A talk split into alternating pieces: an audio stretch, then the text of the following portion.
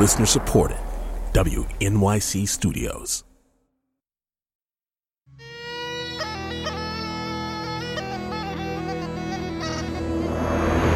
a time of ancient gods,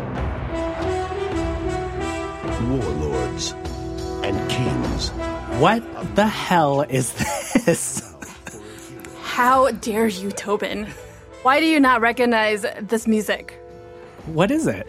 It's Xena Warrior Princess. Oh, Xena. She was Xena. A mighty, a princess, mighty princess forged in the heat of battle. Why are we listening to this? Because What's Tobin, Tobin, Xena Warrior Princess was my favorite show growing up. What a gem. Let me tell you why I loved that show. Okay. We had two strong women fighting battles, killing bad guys, riding on horses. Mm-hmm. Sometimes they bathe together. One dies over and over again. Uh-huh. The other one revives her. Right. And I should have known, looking back now, I should have known that me loving that show so much when I was a kid probably meant that I was gay. Right. And here's the thing. I was a strong denier that they were a couple. Really? I was anti-couple. I was like, they're two women with a great friendship, and I have great friendships with women. It's fine. They're mm-hmm. fine. There's mm. nothing to see here, folks. Move along. Yeah, but you know why? It's because I had no other gay role models in my life. Like, right. Gay was a bad thing. So whatever friendships I had with other girls, like, I saw in Xena, and I truly believed that they were friends to the end. Aww. And also the creator said so. You gotta believe. Yeah. You're O G. Yeah. From W N Y C Studios, this is Nancy. With your hosts, Tobin Lowe and Kathy Tu.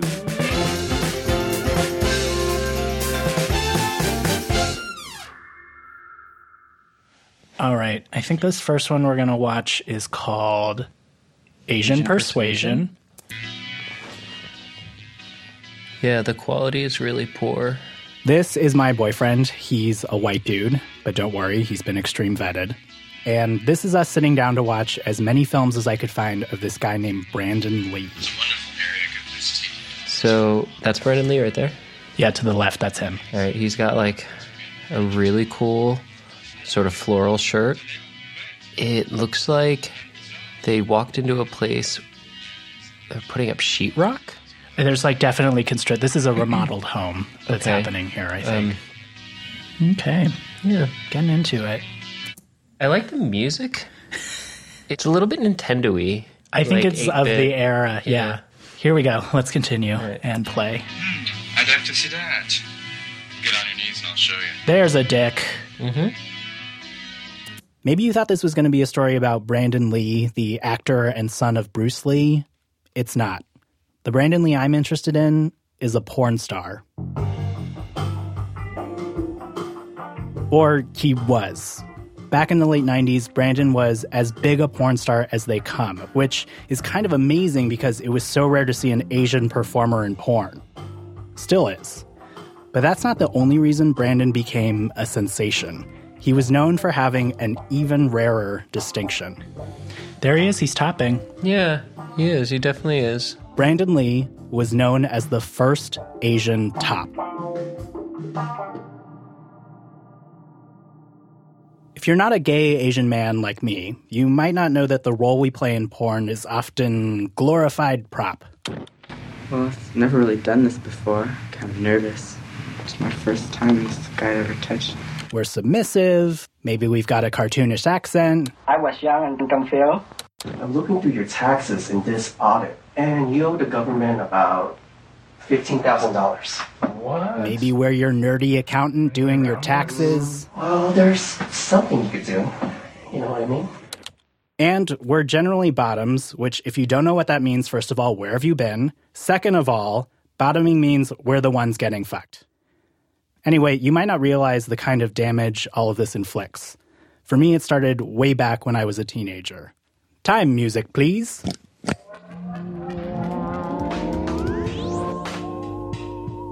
The first time I saw porn, I remember it felt like a miracle.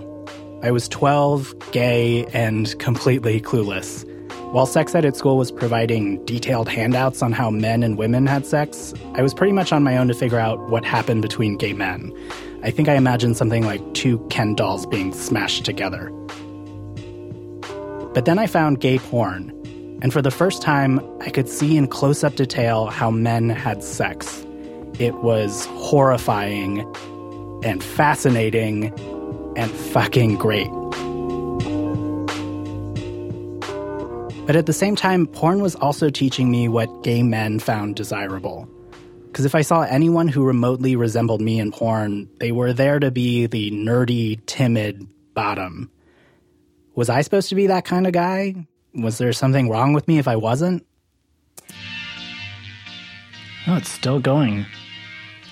They've both got, like, cute little tan lines in their butts. We watched a lot of porn for this story. You know, because journalism.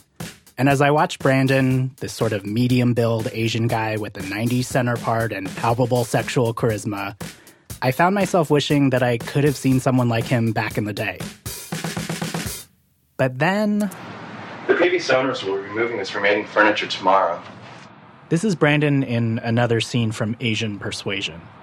I like it. The neighborhood great. And it's large. And that's another Asian guy in the scene that Brandon's about to top. The small talk in the beginning was really weird. It was bad. But you know the thing I immediately noticed is that Brandon Lee doesn't have an accent, and the other guy does. I thought that too. Yeah, no, he's um, exoticizing or fetishizing the other guy, even though they're both Asian. That's very astute of you. Yeah, no, I kind of felt like he was just sort of playing the white dude. Oh, boy. No, I know. No, no, no, no. That's super fucked up. I... No, no, but I think you're right. Oh, okay. I think you're absolutely right. Okay. It was kind of icky to watch. It felt like a betrayal. Brandon broke so many barriers, but here he was in a film called Asian Persuasion, othering the Asian dude.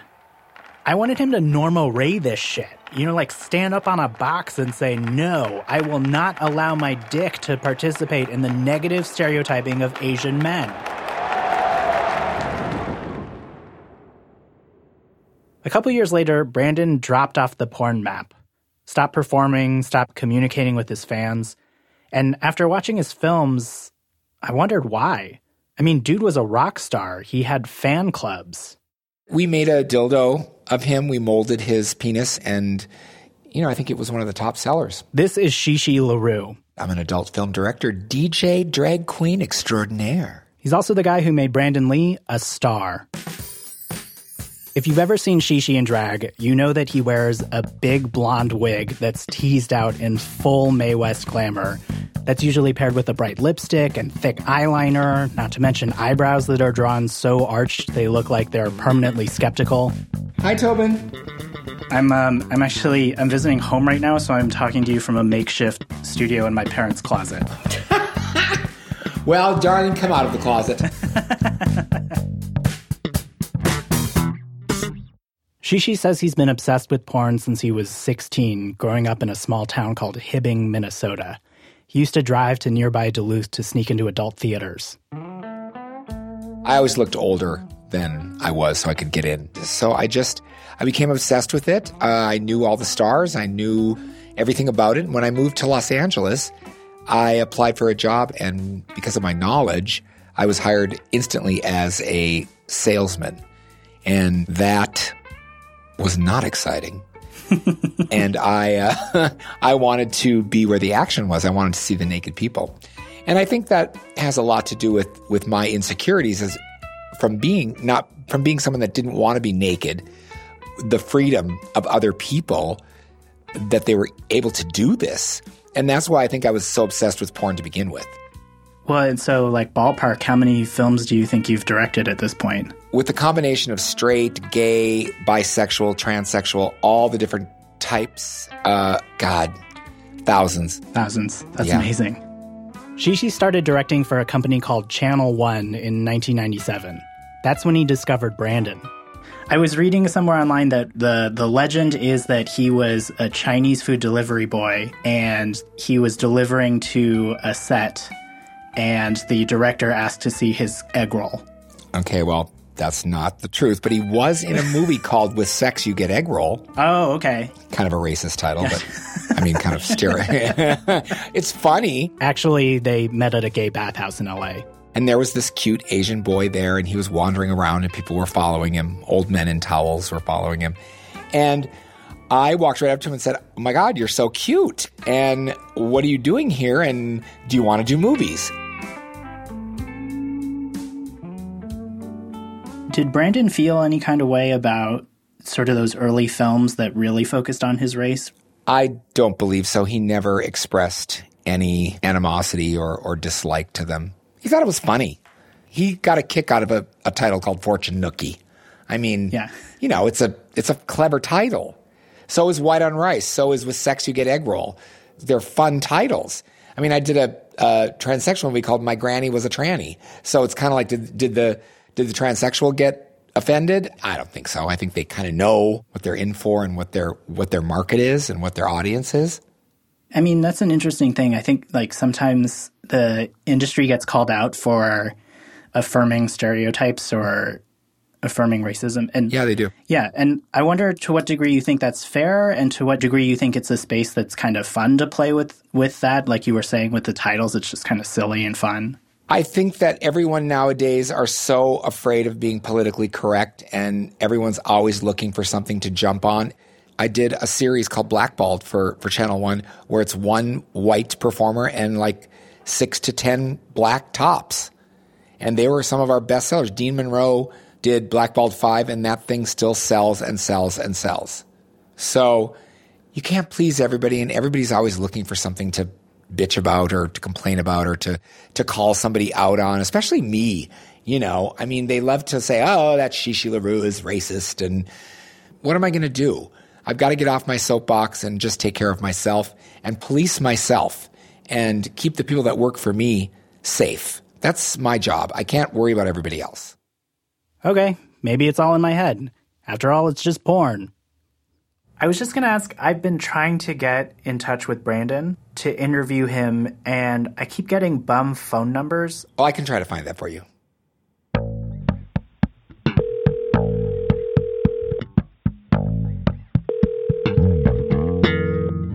Please leave a message after the tone. Hey, uh, this is Tobin calling. I think Chi Chi LaRue uh, gave you a heads up that I was going to give you a ring. Cool. I look forward to hearing from you. Bye. Hello. So, uh, well, first I want to say, like, I am so excited to talk to you because you're like a needle in the haystack for me. Oh, no. Okay. Psych. Not Brandon. I'm just trolling you. Apologies. At this point, Brandon and I had texted back and forth. He'd say, let's talk tomorrow, but then I'd follow up and he'd be gone again. It's a whole thing. He's a hard guy to nail down. But this guy... My name is Huang Tanwin. I am a professor of literature and cultural studies at the University of California at San Diego. And he's a major Brandon fan. Started back for him when he was in grad school. One of his friends was telling him about this porn star he just discovered. The way my friend told me about him was that, oh, there's this, you know, hot, young gay porn actor who is a top. You know, he's really handsome, really muscular, and he got, he's got a big dick, which is, you know, a big departure in terms of representations of uh, Asian American men in gay pornography. So I, I looked up his work, you know, at, at my local video store. Yeah, this is like, you know, uh, brick and mortar video store in the Castro, and that's how I encounter Brandon Lee. Huang thinks a lot about Asian men in porn. He's written several research papers, published a book called A View from the Bottom, and Brandon is a big factor. Because as much as he's a fan, Huang also thinks that Brandon's career is complicated. One might easily embrace him as this gay porn Asian American hero that we've been waiting for. But, you know, based on my research, when we looked at, you know, what happens in his videos and in the way that he's packaged, you know, in publicity material, we see that, in fact, he's posed against his Asian co-stars, you know, who are considered to be bottoms, who are considered to be having small dicks, who are considered to be, you know, F O Bs, like fresh off the boat immigrants, you know. So in order for Brandon Lee to be portrayed as this uh, important intervention, it's business as usual for the other, uh, you know, uh, Asian co-stars uh, who yeah. are occupying the same sort of abject position of, you know, uh, the one who's fucked over. Okay, maybe it's not in my head. Validation. Have you ever talked to Brandon Lee, or have you ever tried to talk to Brandon Lee? I have not talked to Brandon Lee. Uh, really? Yeah, I think, to to be honest, I think I really uh, want to have distance between me and him, because if I do talk to him, I feel like some of the magic would disappear. Right. It's the never meet your idols thing. Right, right, right, right. Yes. especially especially when it comes to, you know, uh, pornographic fantasies. Right, you know? Right.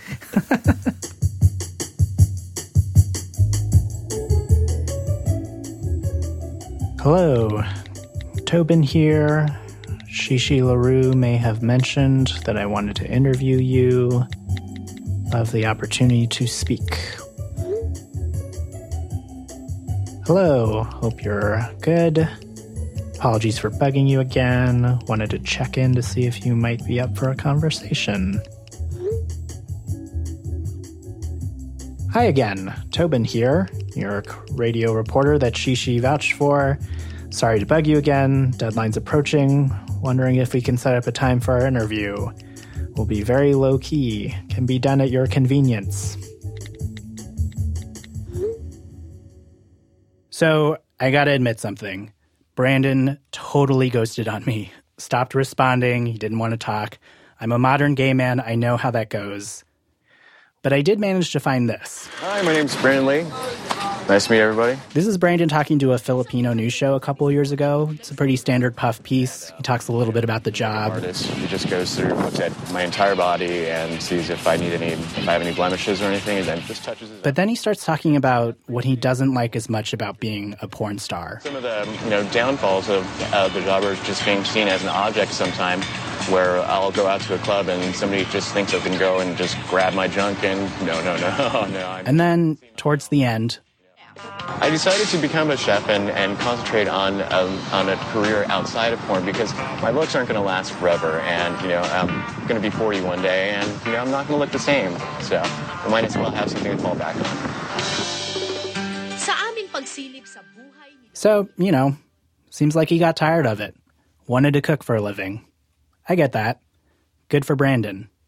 Still, it's kind of a bummer that he's out of the business. People ask about him all the time. This is Chi Chi again. You know, we talk to this day, we talk. He actually has been talking about doing a comeback. Really? Yes. and, uh, you know, he still wants to be a part of it a little bit. You know, I think once you, you're a part of it, it's kind of hard to, to let go of that little bit of limelight, you know. So you've heard it here first. So maybe Brandon isn't out of the game. Maybe he is. Can't verify unless the dude calls me back. But I have to say, a funny thing occurred to me while I was working so hard to get in touch with him. Aside from wanting to know why he quit, I kind of didn't know what I wanted to say to the guy. I mean, what was there to say? Congrats. How could you? Thanks for existing. None of it felt right. I mean, it's true, porn taught me about desire. It also messed me up. But that's my shit, not his. And anyway, once I started having actual sex, I realized it was much, much more complicated. And that in the end, it really just matters who you fuck in real life. Or, you know, who you let fuck you.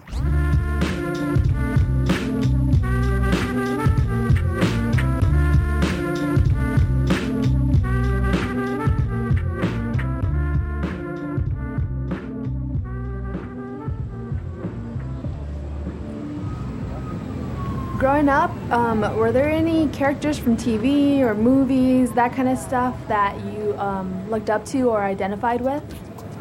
For me, definitely uh, George Takei. You know, that's that's somebody who represents Asian Americans.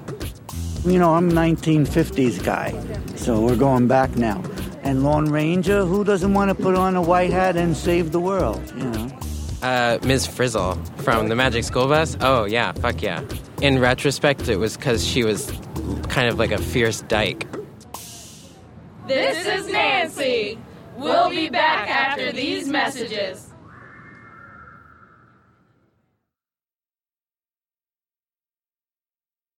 Tobin. Yes? I want to tell you a story about a girl named Sarah. Hi, my name is Sarah Lu, and I live in Chicago. She's a grown-up now, and she's in her thirties. She's a radio producer. Love it. But back when she was a kid, she'd go on vacation with her parents to Wisconsin. Love it less. They'd stay on a lake where they'd fish and hike and all sorts of outdoorsy stuff. When my folks had their fill of outdoorsy activities, they'd take me to a nearby town to goof around because um, there are interesting shops and restaurants there to kind of switch it up a little bit. And their favorite spot to visit was called Henry's General Store. It had outdoor equipment, a canoe hanging from the ceiling. And there were wool shirts. Like Pendleton shirts or Woolrich shirts. Mittens and hats. Whimsical wind-up toys. High-quality pens and pencil sharpeners. And notebooks, leather-bound notebooks. So basically, this is this is like your yes, dream store. Yes, canoes and high-quality pens. What else do you need in this world? They'd go every year, and they talked to the woman who ran the store. Mara had blue eyes and short hair and brown bangs that kind of like swoop in front of her forehead and just like a really kind voice and just a, a warm persona. She was probably wearing like dark jeans and boots and like a cool flannel or some kind of comfortable but classic outdoorsy look. I thought she was super cool, and I couldn't quite put my finger on it. And I wasn't usually like a shy kid. I was a pretty talkative, precocious kid, actually. But around Mara, I kind of clammed up a little bit. There was just sort of, for me, this sort of like charge in the air, like uh, kind of like an electricity or something that just like something was up. The thing is, Sarah probably only ever talked to Mara for like ten minutes total over all those years. Even though our interactions were very brief, Mara still loomed large in my life. So eventually, Sarah became an adult herself. She came out, she went to college, she got married, and over time she kind of forgot about Mara in the general store. And then one day she's at this concert, and the person performing sings a cover of the song called Ring of Keys. Oh my god, oh my god, oh my god. Uh, I know Ring of Keys, Kathy. Do you? It's from Fun Home. Is this a story about a musical? No, it is not a story about a musical because I don't like musicals, but you are the musical guy, so why don't you explain Fun Home? With pleasure. Okay. So Fun Home is about the queer cartoonist Alison Bechdel. And the scene that this song, Ring of Keys, is from is when Allison is a little girl, maybe like ten, and she sees this butch delivery woman with short hair and jeans and this ring of keys on her hip, and she is completely entranced. Your swagger and your bearing and just right clothes you're wearing, your short hair and your dungarees and your lace-up boots. And your keys, oh, your ring of keys. When I heard it, I, I cried a lot. I was like just totally transported back to being twelve and being in this store and looking up at the storekeeper, Mara, and thinking like, oh my gosh. Um, and it's it's kind of like... It was a very charged moment, and I was, like, instantly taken back there. Sarah suddenly realizes that Mara was her Ring of Keys person, the adult that showed her who she could be someday. That triggered these memories of childhood and made me think about Mara and what she might be up to, and I wondered if I could, like, go back to Henry's and what that would be like to walk back in as an adult and, and like, say hi to Mara. But I found out that Henry's was closed. And then I did a little internet searching, found her email. I, I wrote her and I said, hey, I don't know if you remember me, but I'd really like to talk to you. And she wrote back. Hey. Wow. How's it going? Look at you. What's up? I haven't seen you in like fifteen years. This is amazing. You're so grown up. I can't believe it. Okay, well, do you want to go to the studio? I would love it. Awesome. The name of my store was Henry's, And my name is Mara Katugia. The first memory I have of your story is you had like a bunch of back issues of Outside magazine that like didn't sell because they were old or yes. something. But you're like, but it's a cool magazine. And then you gave me a bunch of like copies of it, and then I read it, and like I still subscribe to that magazine. Wow! And I've read every issue for the last twenty years. So, I'm just I'm smiling ear to ear.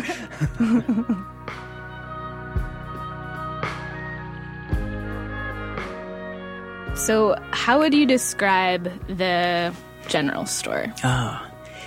I think I had this idea in my head. Grab your backpack, grab an amazing pen, grab a notebook that feels good to you, and go walk outside and write.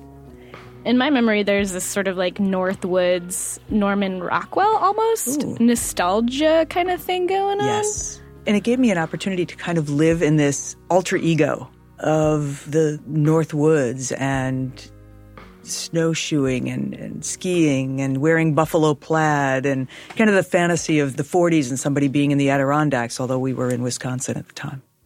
I was always open, and I never hid being gay, but I never necessarily talked about it. It just wasn't, unless it was part of the conversation, there's no reason to. I, did I ever say? I don't remember ever don't, saying anything about a partner. I can't I don't imagine think you I would did. have. Yeah, like it's not like you're like, hi, hi I'm, I'm Laura. Gay. Welcome to Henry's General Store. I'm a homosexual. The pens are over there.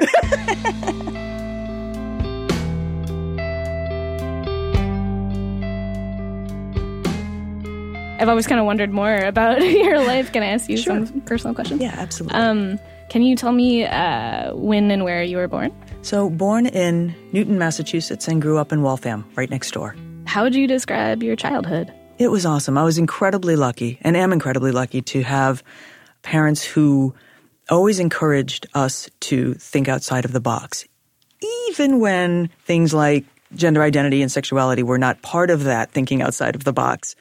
I was very fortunate. I went to Armenian school. I did Irish step dancing. No wonder I'm so confused. Um, can you tell me more about your alter ego?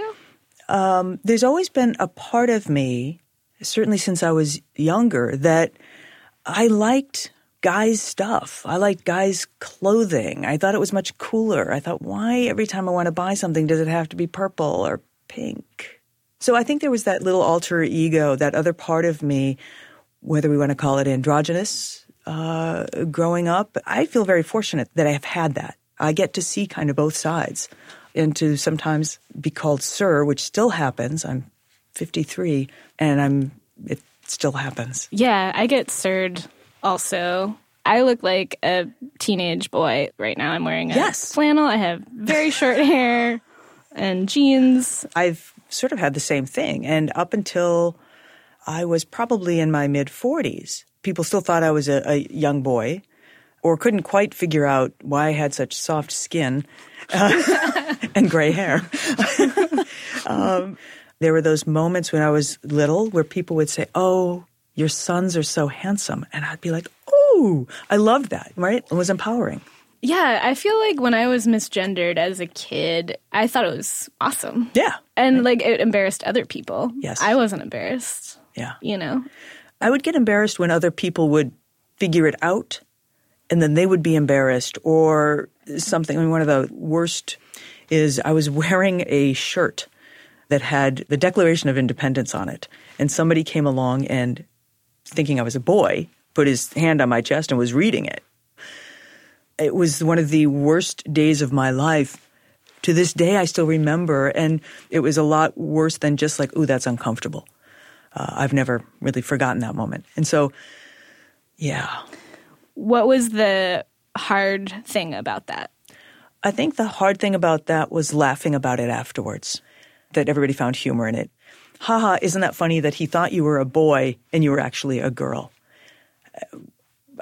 What, what am I? What can I do? What am I allowed to do? I think I always knew something was, there's no doubt I knew from a very, very young age that something was different, but I had no language for it. I had no visual language for it. Uh, nothing.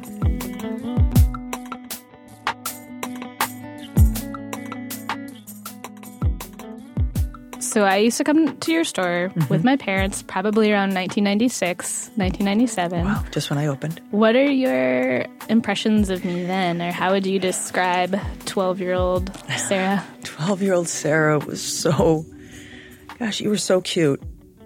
I remember you and your parents would come in. I can still see it. You put your hands in your pocket and you dig them deep in, and you'd kind of tighten up your shoulders a little bit, and everything became not stiff, but certainly regulated. Your head would be down, but you'd kind of look up at me. It was so sweet, so sweet. And I used to think, oh, I wonder, you know, I wonder if she'll be gay. And I do my best. This is not how I, I don't live, go around uh, making assumptions, and, and I don't think we anybody should go around and make assumptions and assessments. However, I was doing with you in that moment what you were doing with me. There was a connection. I think it's just game recognized yeah. game. And there's a certain skill or like art to being a gender fluid person in the world. Ah, and when you like see someone else doing that, it's like, oh, hey. You, you it looked familiar. So like in my girlhood, I think it was cool to be a tomboy or encouraged. But like around twelve, you sort of hmm. get the message that's not cute anymore. Or like if you're going to grow up, you have to change. And then going to your store where there's this, it opened the possibility of like an adult tomboy life that was of personal significance. Both the store, but also you as an individual embodying that too. Mm. Being a little awkward twelve-year-old gay kid and then seeing a very charming, confident gay adult, it allowed me to imagine a, mm. an adult version of myself, which was huge. But also the layer of my parents thought you were cool. And so that made me think that they would approve mm. of me being gay. Wow. So that's a lot. Do you have any um, reaction? Get up off the floor. uh, thank you. That is the, oh, I am getting choked up.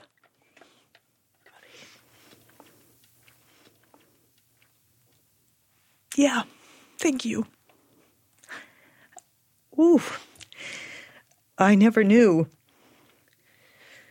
that I could. Hmm, it's okay. That I could actually be a role model for somebody. That's pretty powerful. That's really powerful. So thank you. Thank you for being that role model. Wow.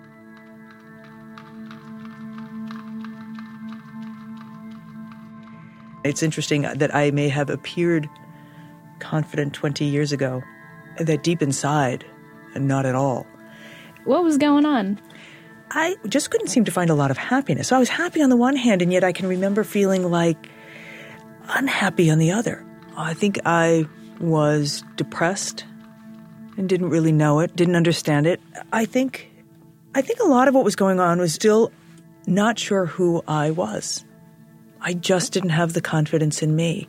I loved my store. I knew that the store uh, represented me. That felt good. I knew how I fit when I rode my bike. I knew how I fit when I was in my canoe. But yeah, there was a part of me that didn't know how I fit in the world. I was just trying to figure this out on my own. And were you the you were the age that I am now when I, I met you? I was thirty-two when I opened yeah, Henry's. Yeah, and I'm thirty-two now. Wow. Yeah. Wow, yes. Okay, Sarah, I think you already know this, or I hope you do. You are going to be okay. You are awesome. I look at you and go, gosh, I wish I were that cool when I was thirty-two.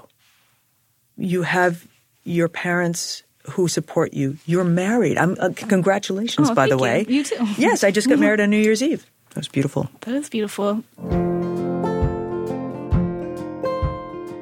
So I have one last question. Yes. How do you keep your keys? How do you carry your keys around? How do I carry my keys around? Oh, here. I'm going to show you. Yeah. All right, hold please. on. Ha. Oh. Isn't that awesome? It's something I would have carried at Henry's, right? Totally. Yeah. Yeah. It's awesome. The outline. I can't believe I love my keychain. um, do you want to see my keys? Yes, oh, I do. Of course, I have a Crafty Beaver Hardware Store customer rewards tag on it because I go okay. to the hardware store. Okay, could lot. we just, you know, that's like your lesbian I D card. I'm sorry. That was Sarah Lu and Mara Katugian.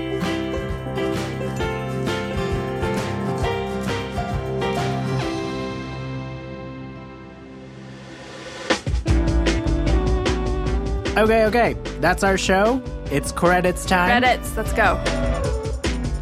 Our producer, Matt Collette. Sound designer, Jeremy Bloom. Editor, Jenny Lawton. Executive producer, Paula Schumann. And here is Caroline English. She does our social media. We're on Facebook at Nancy Podcast, mm-hmm. Twitter at Nancy Podcast. Mm-hmm. MySpace. MySpace at Nancy Podcast. No, we're not No, we're MySpace. not there. No one's there. No one's on MySpace. Uh, yeah, LinkedIn. You want to connect? No. LinkedIn? No. No. No. Will you join me on my professional network? No. You can listen to Nancy on the Spotify mobile app. I'm Tobin Lowe. I'm Kathy Tu. And Nancy is a production of W N Y C Studios.